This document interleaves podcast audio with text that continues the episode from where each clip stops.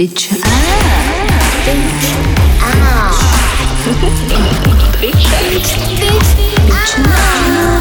Oh my god, bitch up. Bitch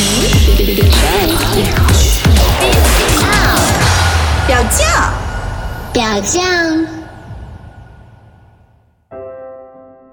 Hello，大家好，这里是表酱，我是主播鸟鸟，很久没有跟大家见面了。这一次我邀请了朋友 Sunny 来跟我一起聊一个呃我一直都有的性幻想，就是关于强奸。嗯、有一次我我跟 Sunny 聊天的时候，就很惊喜的发现说，Sunny 跟我有同样的那个性幻想。所以我就呃一直都很开心，然后终于拉了他来做这一期节目，请三妮跟大家打一声招呼。Hello，我是 Sunny。嗯，Sunny，就是你最早体验到那个强奸性幻想的时候是什么时候？呃，不记得最早哎，但是我比较明确的知道我有这个强奸性幻想的时候是在我会在网上要求一些陌生的男的，就是在跟我语音或者是文案的时候使用一些暴力一点的措辞，然后这个时候应该就是我比较明确的开始实践这个事情了已经。嗯嗯，对，因为这件事我也有试过，所以你跟我说的时候我就很明白，就是。呃，很明白这种事情真的很容易让人引起兴趣。就是普通的那种什么很温柔的那种东西，已经呃让我觉得说还蛮无聊的。嗯，是的。嗯，主要就是在文案和语音上面嘛。那你有尝试过，就是说，呃，有跟人沟通，然后真的去实践这种，就把它当游戏一样的去做吗？呃，也算有过，但我那个时候没有明确它是一个强奸幻想，就我以为这是一个类似于 SM 的一个东西，所以我当时是有过一个炮友，然后她是一个女生，是一个 T，呃，他自称是一个 S，完了以后我们就有买过一些淘宝上的那种 SM gear，结果拿回来以后发现，就用起来很搞笑，完全不在那个状态，然后这个事情到最后就变得。变成了一个笑话一样，就是属于一个很不成功的实践。因为我就发现很多 SM 的那些，比如说，呃，捆绑啊这些，其实对我没有任何兴趣。嗯，所以实际上他还是回到了强奸幻想。就很多人一听说你会有强奸性幻想，他就会觉得，呃，那你这不就是 S M 吗？有什么特别的？可是我会觉得 S M 里面像你说的那种捆绑啊、滴蜡啊、鞭打啊，对我来说嗯都没有什么兴趣。然后它呃，更多的就是一种呃突然间发生的，然后很难反抗的那种呃暴力的情节。我觉得是这个情节让我会有兴趣。尤其是我很讨厌身体上的疼，所以我没有办法感同身受那种疼会带来快感的。然后我觉得疼的这个元素在 SM 里面还蛮主要的吧。嗯，呃，或者是被控制。嗯，嗯，被控制其实也有一点点接近强奸幻想，如果一定要区分的话，这个属于一个中间的，是不是？嗯，但是我是觉得他突然间爆发出来的那种你很难反抗的那种力量，是呃，才然后把你完全的变成一个很被动的人，然后你可以反抗，但是那个反抗可能会无效。嗯这个这种这种对抗性的这种情节是我感兴趣的，然后它必须是非常快速的，就嗯，然后也有一个网友他尝试给我描述一种呃，就是偷窥加跟踪，然后再加呃，就是呃强奸这样子慢慢的进入。就从一开始到什么大堂啊，看到我就捡到我的房卡，然后呃跟踪我回到房间门口，然后确认了那个房间以后，晚上偷偷溜到我的房间里面去。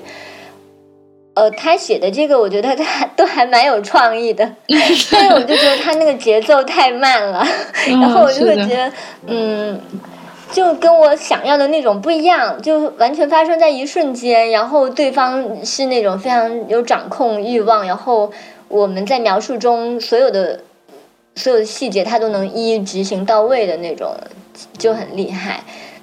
但是 很难呢，我觉得这个在现实中很难去做，并且，嗯，万一它真的发生了的话，又很难用。我不知道是不是能够控制那个局面。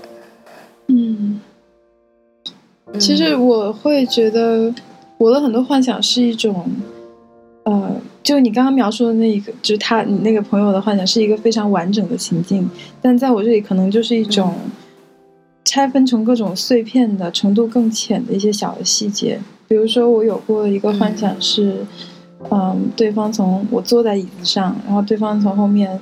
拿手臂微微有力度的扣住我的脖子，然后亲我的耳朵，就是这样的一种，其实是一个很浅的一个暴暴一个不算不能算上暴力，只能是一种很浅的权力关系，但是它其实就很契合我的那一个原始的那一块的需求。嗯，对，其实我对你你喜欢的那种情境还不太了解，我们在谈的时候没有聊到这个，嗯，大概。就除了这个以外，还有没有别的情境？你可以大概描述一下。嗯，会让你感到羞耻吗？是这个需要整理一下，我没有认真系统想过这个问题。就是你有兴致的时候打电话的时候，你怎么样？对方确认说你想要的是什么？嗯，就是你你想要让对方用很粗暴的话来骂你，让你进入那个情境的时候，你怎么引导他说出那些话？不会使用粗暴这样的一些词语吧？嗯，你就告诉他说你粗暴一点。对，然后但是有的时候这种东西又会让我特别的抽离和旁观。嗯，哦，就就是说，当你要去引导对方的时候，你就会觉得这个。不真实，对对，嗯，更多的是一种我希望他甚至可以猜到我在想什么，嗯，很难呢，尤其是你打那种电话，有可能是双方第一次通话，然后对方可能本来已经被被骂流氓、被骂下流，已经骂骂多了，然后突然间遇到一个想要让你。让他变得流氓，变得那个下流的人。嗯，这个，所以这个就是真的是需要寻找一个性伴侣，就是要求的是比较高质量的那种交流。嗯嗯，我我是偶然有一次在一个社交软件上面遇到一个人，然后他一开始，我觉得他头像很好看，然后我就。跟他说了两句话，但是我感觉他进入情境很慢，一直都在那里甩段子，我就觉得有点无聊。我就跟他说了一句话，我说：“看你的头像想睡，但是跟你聊天就想退。”可是接下来。他他好像就明白我想要的是一种很快速进入的节奏，然后他 很快就开始 就开始伪呃，就是武装自己。就是后来我们两个慢慢就很快就发现说，哦，原来双方都就是在那个很快速的探索双方边界的时候，很快的达到了 两个人都想要的那个那个呃临界点，就是嗯，我很想要。有那种就是在文案里面，就是呃，他他是一个强者，然后我是一个弱者，那样就是完全完全压制我，然后但是我我会一直反抗，可是嗯，他能够把我的反抗打压下去的那种，我们就很快形成了这种关系。可是再后来呢，呃，我就我我就觉得他一直一味的打压我，我又会觉得很不爽，然后尤其是当我。当我射了以后，当我高潮了以后，我就会很不爽，就觉得嗯，就觉得就就很想反，就是反转这种关系。然后我就尝试着去虐他，就是在那个语言里面去虐他。没想到他很他很快就跪下来，他很快跪下来，就是说嗯。就就就是臣服，就是说我也很喜欢你虐我啊什么之类的，我就觉得哇，这个人很开放哎，就是他的那个光谱很，就是很很跳跃，很松散，天马行空的，什么都可以。然后我就很开心，因为我其实不只是想要被虐，然后被暴力，我也很想在这个幻想里面去暴力别人，然后去控制别人，所以就一次性遇到了两。就是两方面都可以一起探索的人，我觉得很幸运。我后来想，哎，会不会是他只是在迎合我，然后可能大家都能够迎合你啊？结果我发现不是的，很多人他的节奏很慢，很 呃，就是前面花了很多时间还在试探你，还在试探你，然后试探到你完全没兴趣了。嗯，但是这个人他就很聪明，所以能够很快一起找到那个点，我就觉得还是。还是很幸运的，嗯，他也说他从来都没有找到过一个可以承接他这种幻想的人，嗯，其实就是我觉得人是同时具有，就还是要套用那个 S M 的概念，我觉得人是同时具有 S 和 M 的属性的，就比如说，因为归根结底是对于这种不平等的权利关系的模仿嘛，就比如说当我对没有办法就是跟我以前的呃一些伴侣就是。玩这个我是弱者的这样的一个角色的游戏的时候，我就会把他想象成弱者，然后我可以从他的无助里面看到我的欲望，就是我可以把它投射到对方的身上，所以我觉得这个应该都是一种相互的，就两个角色是可以互换的。嗯，对。我有个朋友，他叫杨春嘛，他就很喜欢用，就是到处套用这个 S M 的这一套理论，就是 S 呃 S 和 M 随时都可以反转，然后就看你怎么样去发现对方的需求，然后你掌握了对方的需求，你就可以去反转这个关系，因为呃，几乎所有人都是跟着自己的需求走的，他不管是他在压迫别人，还是他想要被别人压迫，其实这都是一种。都是来源于他的需求，我觉得一定程度上，他这个理论还蛮对的。嗯，当然，当然可能用在用在个人层面可能对吧？然后用在这种什么国家层面就算了。我们还是弱鸡了。嗯，而且我觉得刚刚你说到男性，你说到他，就是你那个很好的对象，他没有办法成。就是他说没有人能承接我这样的性幻想，其实这个社会真的是对男性处于一个相对于 M 一点的，就是被强奸幻想这样的一个角色，真的是太不宽容了。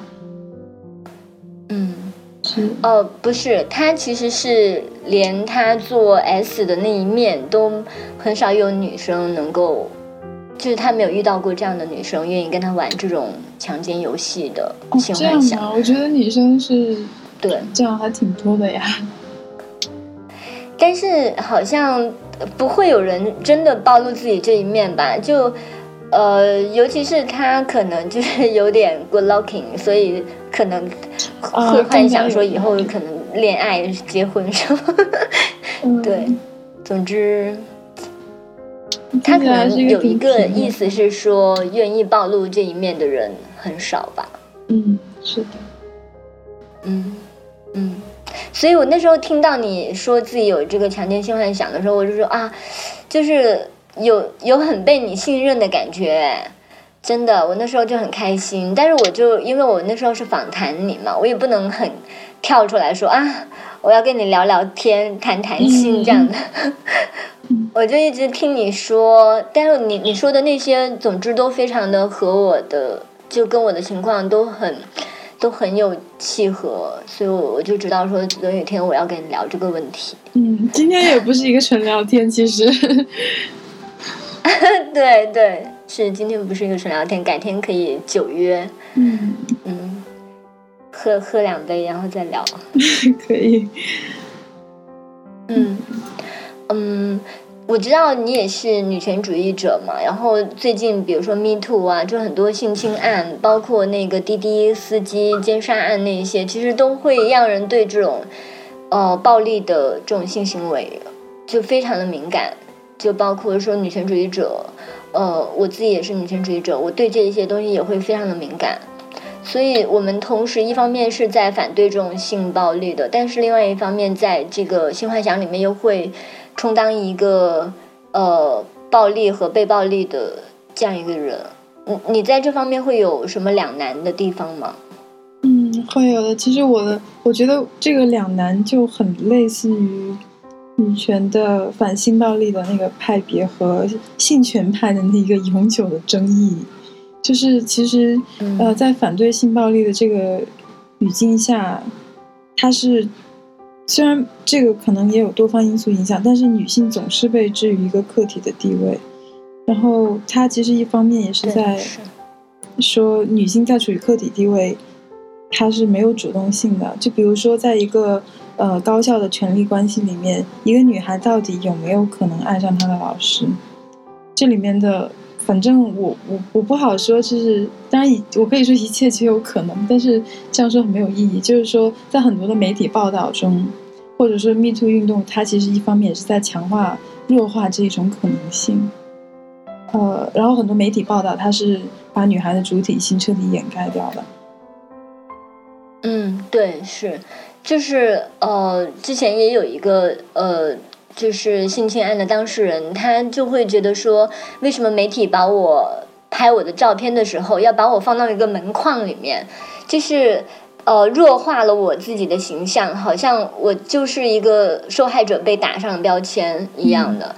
嗯，我觉得在这方面，其实很多时候媒体他想看到的就是这样一个形象，好像你越弱，然后呃大家才能够对这个暴力更加的去敏感。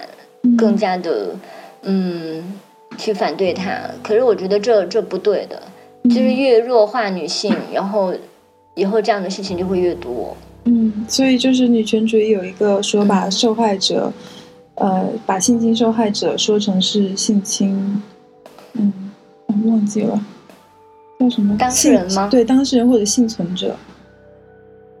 嗯，是的。我我觉得中间的确会有很多的不一样，就比如说是呃成人女性或者是不同阶级的女性，然后她拥有的那种呃资源，就是社会社会支持的那种资源可能是不一样的。然后包括呃孩子针对孩子的性侵，就完全跟针对成人可能就很不一样了。总之这里面可以讨论的东西很多。然后当我。面对这些东西的时候，然后再去谈自己的什么强奸性幻想，其实看起来就很很享乐主义，然后很 就是所谓的很性权派，嗯，但我会觉得说，很多人他会他会觉得你为什么有这种性幻想？你就是想要虐，然后呃，甚至有那种呃日本 A V 里面，他是真的就是。在当街实施那种强奸，然后拍下来，把它做成 A V 上去售卖，那是真的吗？就就非常的恶劣，这是真的。我有看过一些，看完以后，我一个朋友跟我说，他在香港的那那种 A V 店里面，嗯嗯，啊，我也在香港看过不少日本 A V 店，就是我有在 PornHub 上看过一些日本的，然后街头的。看完以后，我就非常非常的不适，就那种不适远远大过了我可能会产生的兴奋感。然后我就在想，这个好真实，是不是真的？你这样说完以后，我心里罪恶感更强了。嗯嗯嗯，我在那个 p o n h u b 上面搜了一下 “rape”，就是搜了一下强奸，现在已经没有这个字字条的东西了。呃，但是。我也发现 rape 是被屏蔽掉，然后我就会搜 helpless，或者搜哦。vulnerable，或者是什么 young 之类的，就是很多这种。嗯。嗯，就是找一些边缘的词条去搜。对，嗯，因为我后来就发现，真的很遗憾嘞，很遗憾，就是呃，我们一方面自己可能会需要这种幻想去。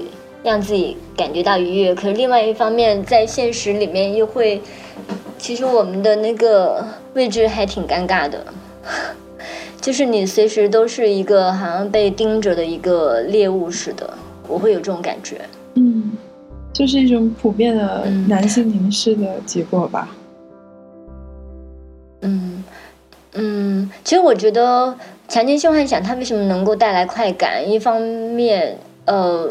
就是我们在这个幻想里面是完全安全的，然后它完全是由我们掌控的。然后在这里面，其实那个幻想的那个实施强奸的那个人，他是在完全的符合你的期盼，然后带给你快乐。但现实中的那种强奸当然完全不是这么一回事。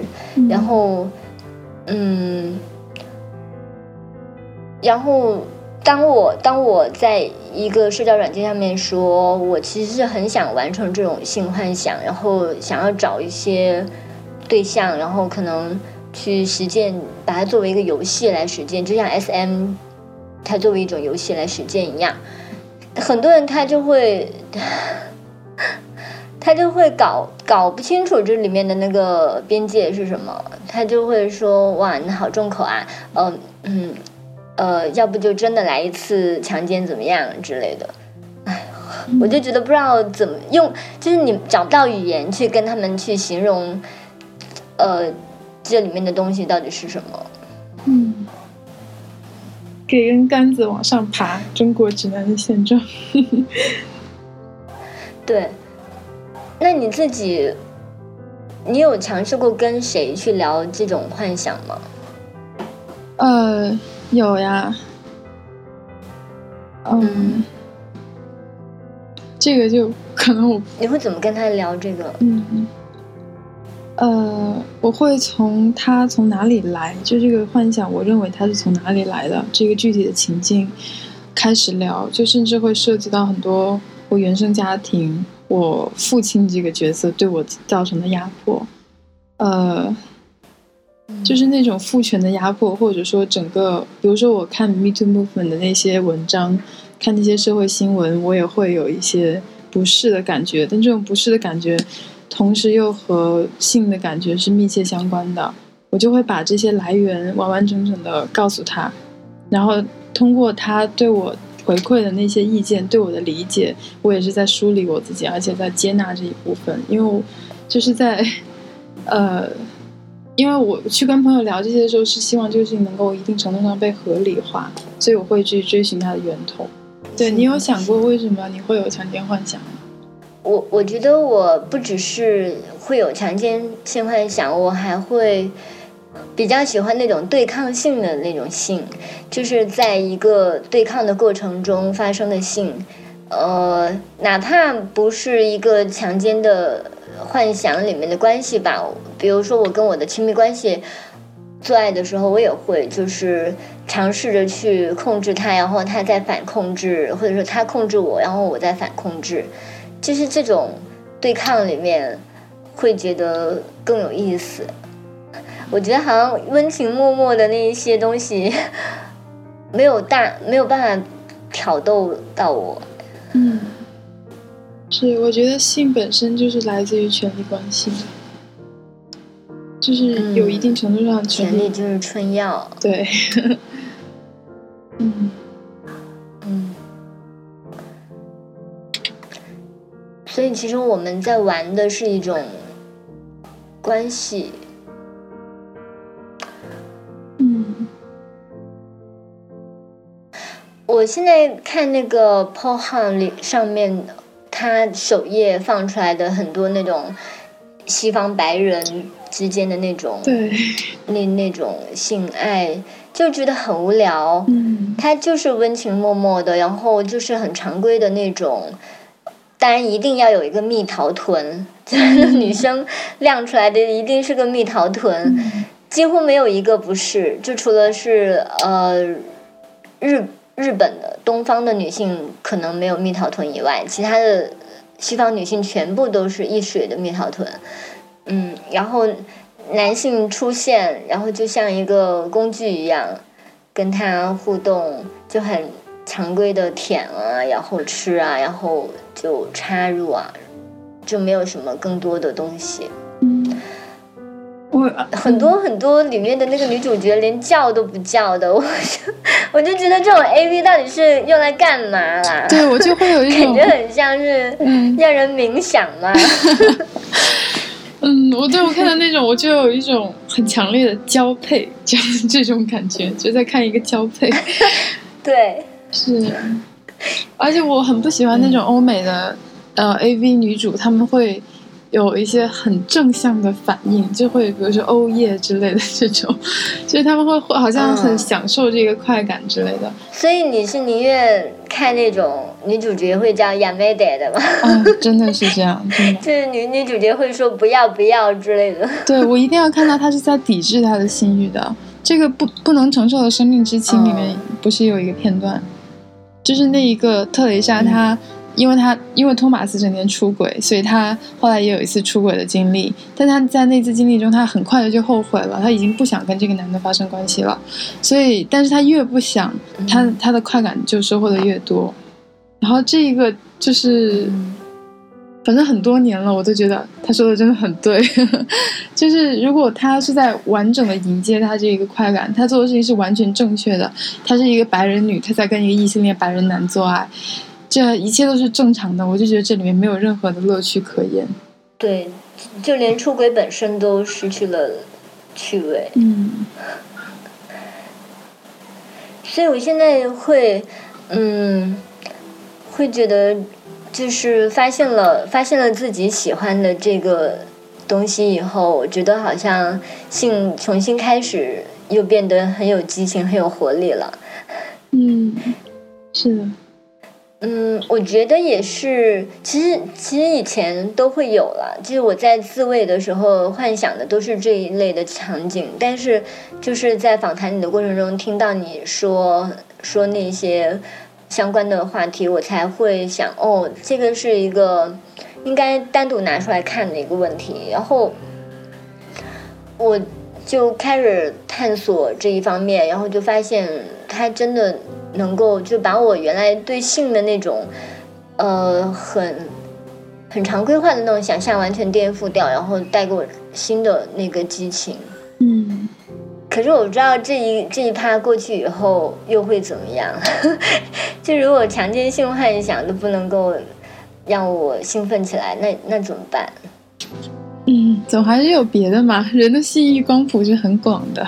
对你有试过这个吗？就是说你的这个性幻想，它是在一步一步的扩大，或者是口味越来越重吗？我觉得是这样的，应该每个人都是这样吧。嗯，我觉得我，就是我青春期的时候，我不觉得我会喜欢女生，就可能有的时候会猜，但是我没有一个明确的，就是我不是像别人那样到了初中开始性启蒙，然后发现自己喜欢的是女生，然后坚定的成为一个同性恋。我不是这样的一个逻辑，就是我是在初中的时候自慰的时候，我就会有时候幻想跟女生搞，但是那个时候跟女生搞对我来说还是一个特别的，嗯、猎奇的一个事情。所以我就特别能对这个兴奋。后来等到我真的有过很多个女朋友以后，我就会觉得和男的搞是一个很猎奇的事情，所以反而我的性幻想里面嗯，更多的会是男的，而不是女生。对，所以其实人的那个欲望是在变化的，然后其实也很难会有一个人完全的满足另外一个人呢。如果是这样说的话，比如说我我现在的亲密关系，它就不能够满足我就是强奸性幻想的这个欲望。是的，我有听说过一个，我有个朋友跟我说，就是当你有一个幻想，然后它不断的不断的在困扰你的时候，呃，就去实践它，去安全的实践它，然后是一个祛魅的过程。这个我上次在访谈好像也跟你聊到过。呃，其实这个祛魅的过程，嗯就是如果我们想要摆脱这一个幻想的困扰的话，可以说成是祛魅。但如果我们正向的去迎接这个幻想的存在的话，它就是一个用进废退的过程，就是不断的去实践它，就其实就是一个嗯慢慢的对它麻木掉，它阈值越来越高的过程。我我自己有尝试过跟一个呃，就是炮友去实践这一方面的，就是把它当成游戏去实践。嗯，就是我们在文爱的时候提到的，比如说他怎么样，他要对我做什么，然后我要对他做什么，就是全部都在那个文案里面已经演练过一遍了。然后等到我们决定要见面，然后去实践它的时候，我就会觉得其实不是很抱希望，呃，因为对方年纪还蛮小的，然后呃，我又觉得看起来他还蛮文质彬彬的，但是，呃，但是等到真他真的完全的一一的实现在我身上的时候，我就觉得哇，这个人就是这种游戏真的只能找那种行动力很强，就是能把你们谈到的东西全部落实的人才可以。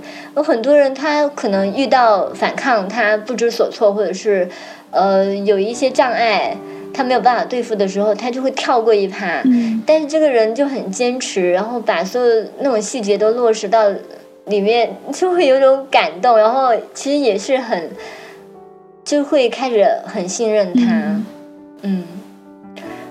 嗯，就好像就是画好了图纸，然后他全部都呃把每个细节都建起来了一样。嗯，你这样说起来，我觉得在《强奸幻想》里扮演那个实施者的人，真的要求还挺高的。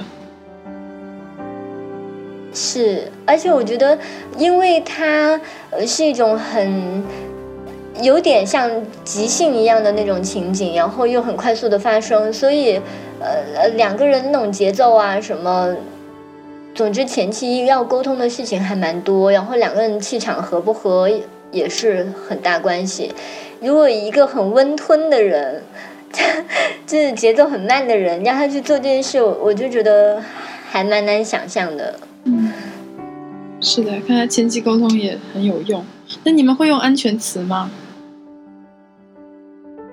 嗯，我觉得失败的就在这里，就是我们没有把它当成一个 S M 的游戏去规划，然后没有没有沟通这个安全词，呃，然后等到这中间我们有一点小误会，然后我就很生气的让他停下来，然后他就也会很委屈，就说你为什么不信任我？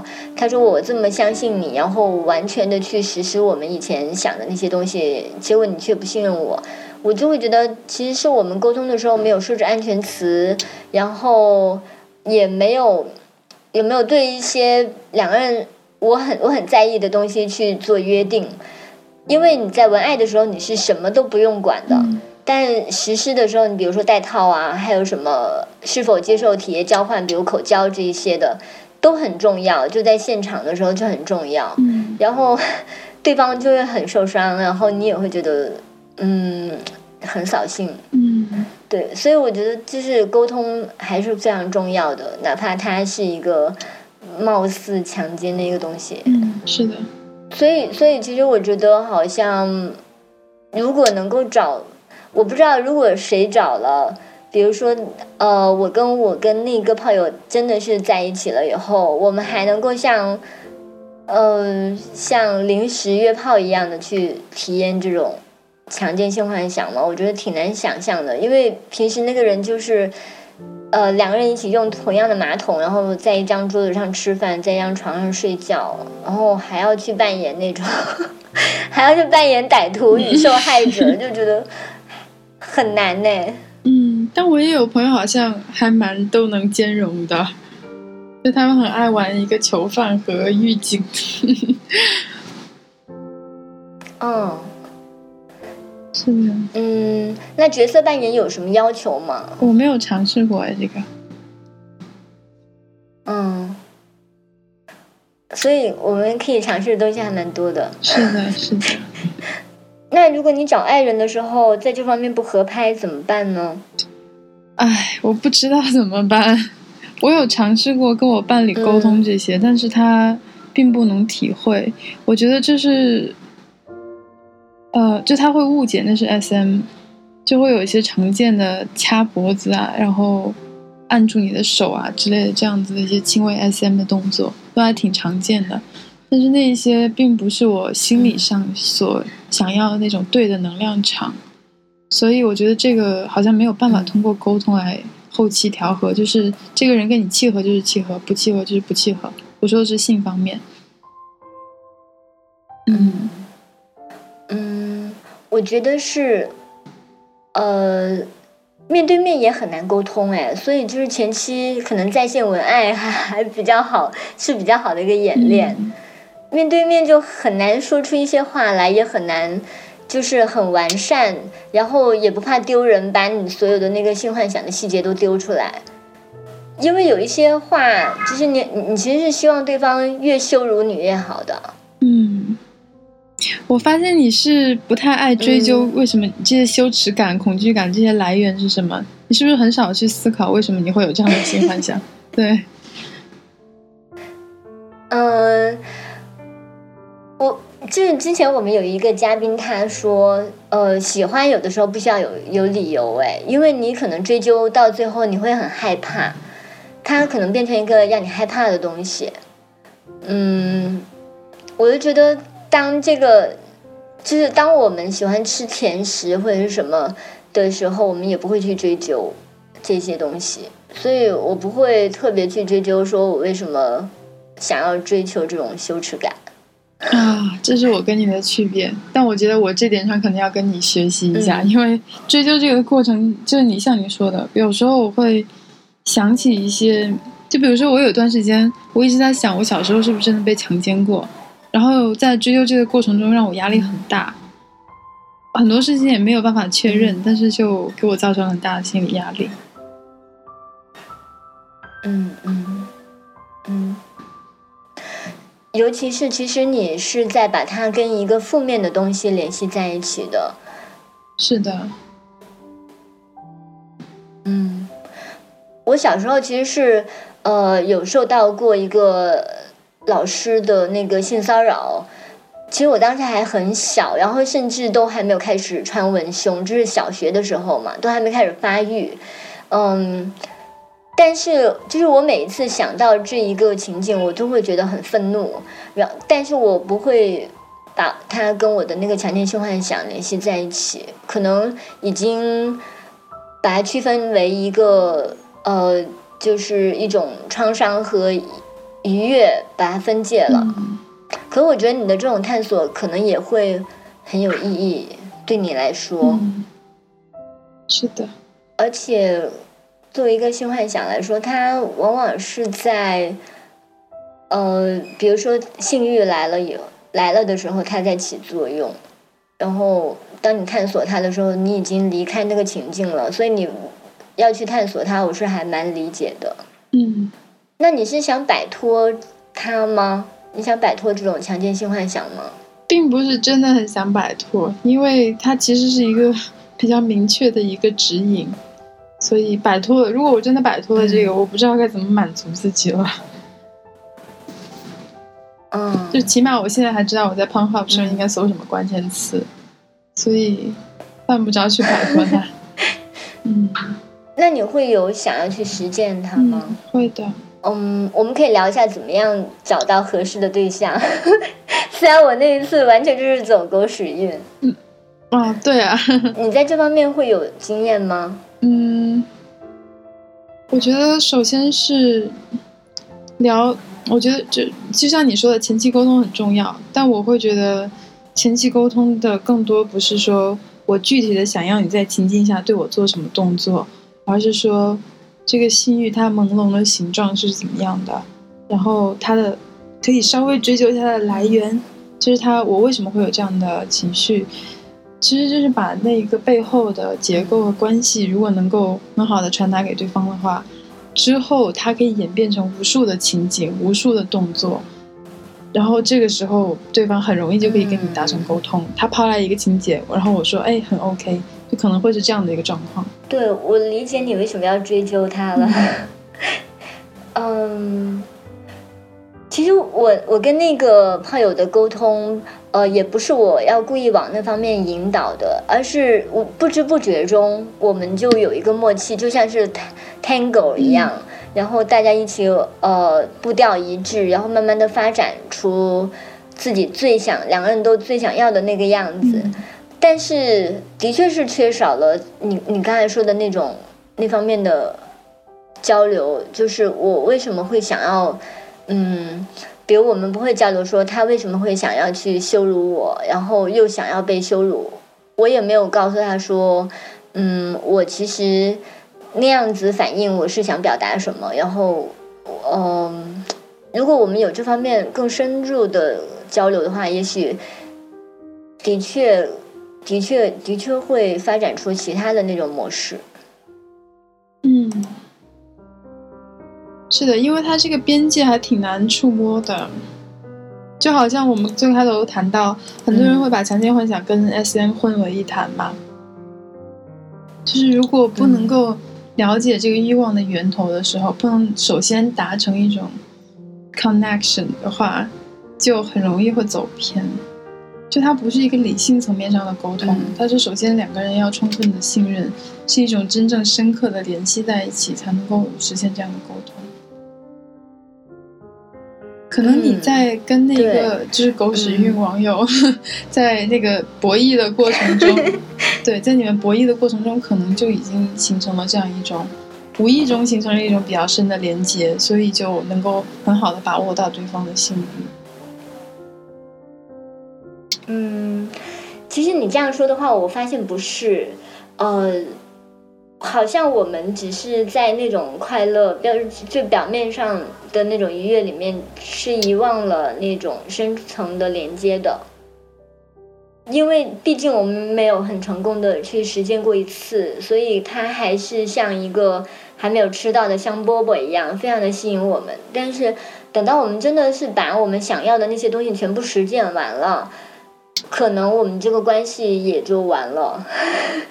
我突然间想到这个，嗯，但是像像你那样子，你你你是完全信任那个人，然后把你所有的东西、你的那些反思啊，还有深层的挖掘，全部都跟他说。其实你是给了他一条通道，通往你心里面比较深层的地方去的。嗯，然后你们是在。是在那条通道中间有一个地方，也许在那里你们可以一起跳舞啊，一起做很多的东西。但我我跟那个狗屎女网友就是，好像就很像随便找了一个什么广场，就在上面跳舞跳广场舞似的。那也还行。嗯，对。嗯 嗯。所以其实我我也还蛮期待，如果你实践了的话，可以跟我交流一下你们最终的那个感受。好呀，再录一期节目。所以录完这期节目，就发现自己还蛮肤浅的，就是快乐的还蛮肤浅的。嗯，那就欢迎你以后有更多体验的时候，可以来跟我们分享一下你的实践和感受。好呀。嗯，那我们跟大家说拜拜。好，拜拜。拜拜。